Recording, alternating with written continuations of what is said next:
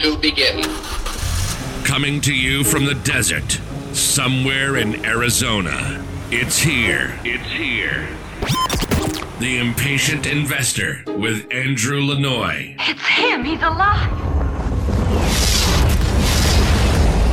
If you're looking for new ways to generate wealth and passive income, you're in the right place. You want it all, don't you? You're in the right place. This is the podcast for those wanting to take control and gain freedom through alternative investments. If you're following your mom and dad's investment advice, Honey, I'm home. yeah, this isn't the podcast for you. Do you know what time it is? Why, yes. Yes, I do. I know what you're thinking. This is going to be unbelievable. It's time for the Impatient Investor with Andrew Lanoie. Andrew Lanoie.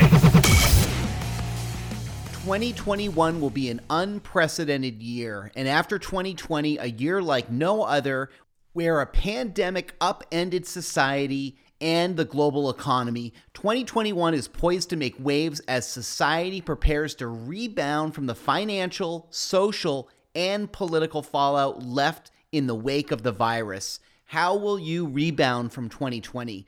Critical to answering that question is your relationship to the word risk. Are you risk adverse? Will you hesitate to emerge from your literal and proverbial shelter? Are you ready to take risks? And do you feel like you have a good grasp of risk? Like animals, people tend to do things in herds because they think it's safe. The common refrain is if everyone else is doing it, it can't be bad for you, right? Not exactly. Generally accepted behaviors are often accepted as safe, but in reality, they may carry risks people tend to ignore because everyone else is doing it. Fad diets are one of the biggest examples of this, people ignoring the risks because everyone else is doing it. The keto diet is the latest fad diet where risks are ignored.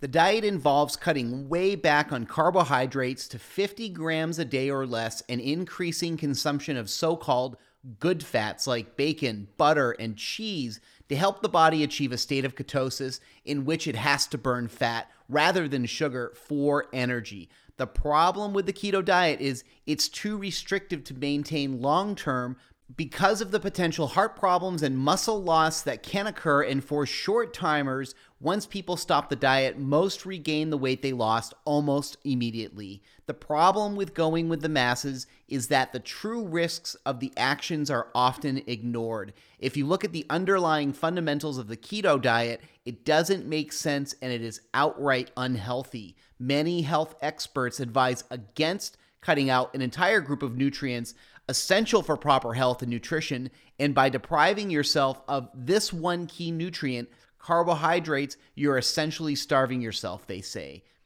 Have you ever evaluated your investment portfolio and assessed the true risk of your allocations? Or are you going to go with the masses, ignoring the risks of a herd investment strategy? And are you avoiding other investments that the masses ignore because you're told they're too risky? Investors are piling into the stock market like never before. It could be a combination of financial desperation, boredom from lockdown induced isolation, and stimulus money. Whatever it is, stocks are trading at irrational levels. The Dow is trading at nearly twice its historic average price to earnings ratio. Would you buy a local company at a price twice its underlying value?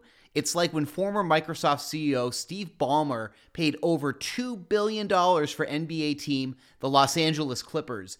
Many industry insiders said he paid twice what he could have bought the team for. I guess he was taken over by his exuberance for owning a professional sports team. If investors look closely at the underlying economics of the stock market or scrutinize the broader economy, there would be no reason for stocks to be trading this high. Unemployment is still high, GDP is stagnant, and thousands are losing jobs from the current administration's war on fossil fuels. The stock market is being driven by an irrational exuberance fueled by some investors suffering from the fear of missing out and others going along because they don't seem the harm in something everyone else is doing. As in the diet example, going with the masses clouds the true risk of an investment, causing us to underestimate the potential harm from such an investment strategy. On the flip side, we tend to ignore investments that the masses ignore and tend to overestimate the risks of these investments because our neighbors stay away from these sorts of things. Have you ever considered buying a business or investing in a real estate project? Why? Is it because we assume they're high risk because the masses ignore them?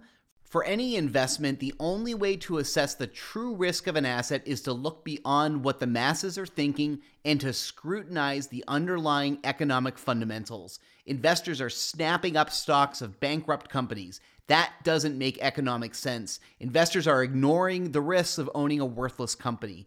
If investors looked at the underlying fundamentals and economic indicators and metrics involved with an asset, they would be leaving Wall Street and flocking to affordable housing. Did you know that affordable housing was the only sector that gained in occupancy and rents in 2020? Where other real estate segments faltered, except for industrial, affordable housing thrived. And did you know that there's been a shortage of affordable housing since the Great Recession, and that gap has only grown wider since? Now, does affordable housing seem like a risky investment to you? It's time to get real with risk, to look at the underlying metrics to assess the true risks of different investment opportunities. You'll leave scratching your head, wondering why people are pouring trillions into Bitcoin and Wall Street and not flocking to affordable housing.